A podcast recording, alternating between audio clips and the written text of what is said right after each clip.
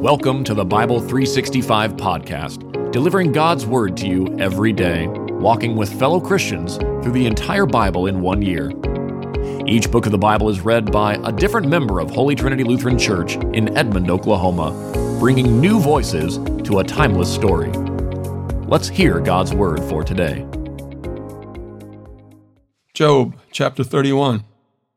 I have made a covenant with my eyes. How then could I look at a young woman? For what portion would I have from God above, or what inheritance from the Almighty on high? Doesn't disaster come to the unjust and misfortune to the evildoers? Does he not see my ways and number all my steps? If I have walked in falsehood, or my foot has rushed to deceit, let God weigh me on accurate scales, and he will recognize my integrity.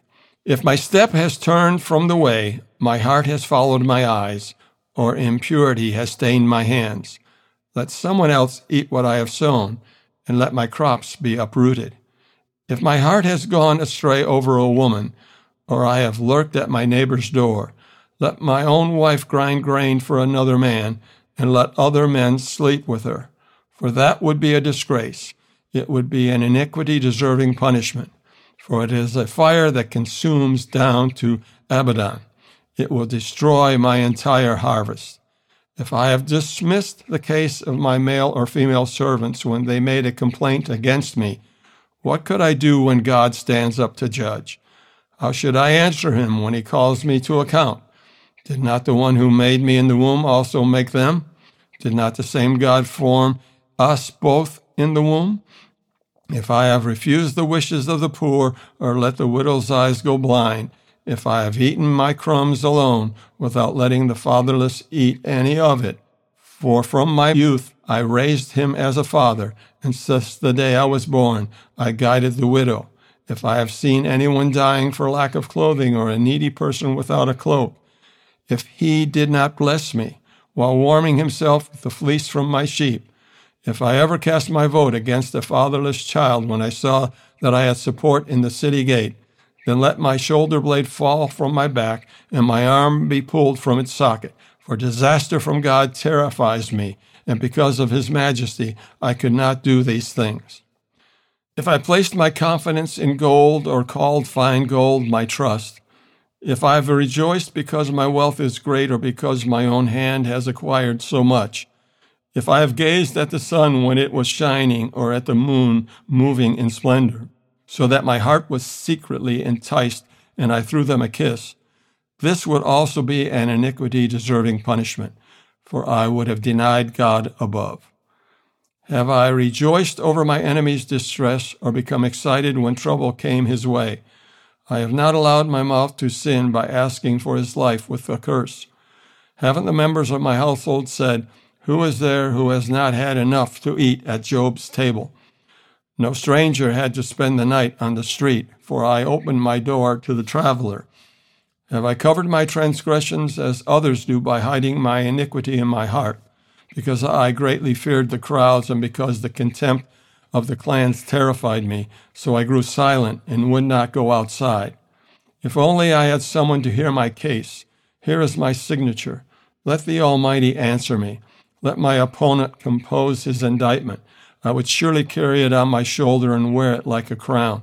I would give him an account of all my steps. I would approach him like a prince. If my land cries out against me and its furrows join in weeping, if I have consumed its produce without payment or shown contempt for its tenants, then let thorns grow instead of wheat and stinkweed instead of barley. The words of Job are concluded. Job chapter 32. So these three men quit answering Job because he was righteous in his own eyes. Then Elihu, son of Barachel, and Buzite from the family of Ram became angry. He was angry at Job because he had justified himself rather than God. He was also angry at Job's three friends because they failed to refute him and yet had condemned him. Now Elihu had waited to speak to Job because they were all older than he. But when he saw that the three men could not answer Job, he became angry. So Elihu, son of Barachel, the Buzite, replied, I am young in years while you are old. Therefore I was timid and afraid to tell you what I know. I thought that age should speak and maturity should teach wisdom. But it is the Spirit in the person, the breath from the Almighty, that gives anyone understanding. It is not only the old who are wise or the elderly who understand how to judge. Therefore I say, Listen to me. I too will declare what I know. Look, I waited for your conclusions. I listened to your insights as you sought for words. I paid close attention to you, yet no one proved Job wrong.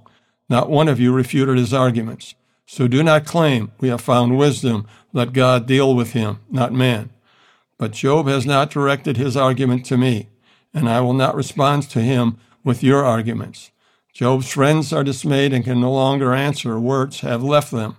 Should I continue to wait now that they are silent, now that they stand there and no longer answer? I too will answer. Yes, I will tell what I know.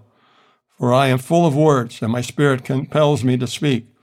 My heart is like unvented wine. It is about to burst like new wineskins. I must speak so that I can find relief. I must open my lips and respond. I will be partial to no one, and I will not give anyone an undeserved title, for I do not know how to give such titles. Otherwise, my Maker would remove me in an instant.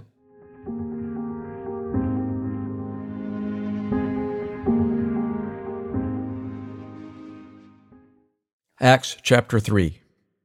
Now Peter and John were going up to the temple for the time of prayer at three in the afternoon. A man who was lame from birth was being carried there. He was placed each day at the temple gate called Beautiful, so that he could beg from those entering the temple. When he saw Peter and John about to enter the temple, he asked for money. Peter, along with John, looked straight at him and said, Look at us. So he turned to them, expecting to get something from them. But Peter said, I don't have silver or gold but what I do have, I give you. In the name of Jesus Christ of Nazareth, get up and walk. Then taking him by the right hand, he raised him up, and at once his feet and ankles became strong. So he jumped up and started to walk, and he entered the temple with them, walking, leaping, and praising God. All the people saw him walking and praising God, and they recognized that he was the one who used to sit and beg at the beautiful gate of the temple. So they were filled with awe and astonishment at what had happened to him. While he was holding on to Peter and John, all the people, utterly astonished, ran toward them in what is called Solomon's colonnade. When Peter saw this, he addressed the people Fellow Israelites, why are you amazed at this? Why do you stare at us as though we had made him walk by our own power or godliness? The God of Abraham, Isaac, and Jacob, the God of our ancestors, has glorified his servant Jesus, whom you handed over and denied before Pilate, though he had decided to release him. You denied the holy and righteous one and asked to have a murderer released to you. You killed the source of life, whom God raised from the dead. We are witnesses of this. By faith in his name, his name has made this man strong, whom you see and know.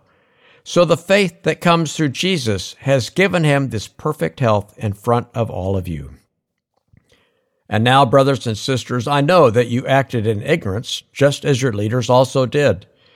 In this way, God fulfilled what he had predicted through all the prophets that his Messiah would suffer. Therefore, repent and turn back, so that your sins may be wiped out, that seasons of refreshing may come for the presence of the Lord and that he may send Jesus, who has been appointed for you as the Messiah. Heaven must receive him until the time of the restoration of all things, which God spoke about through his holy prophets from the beginning.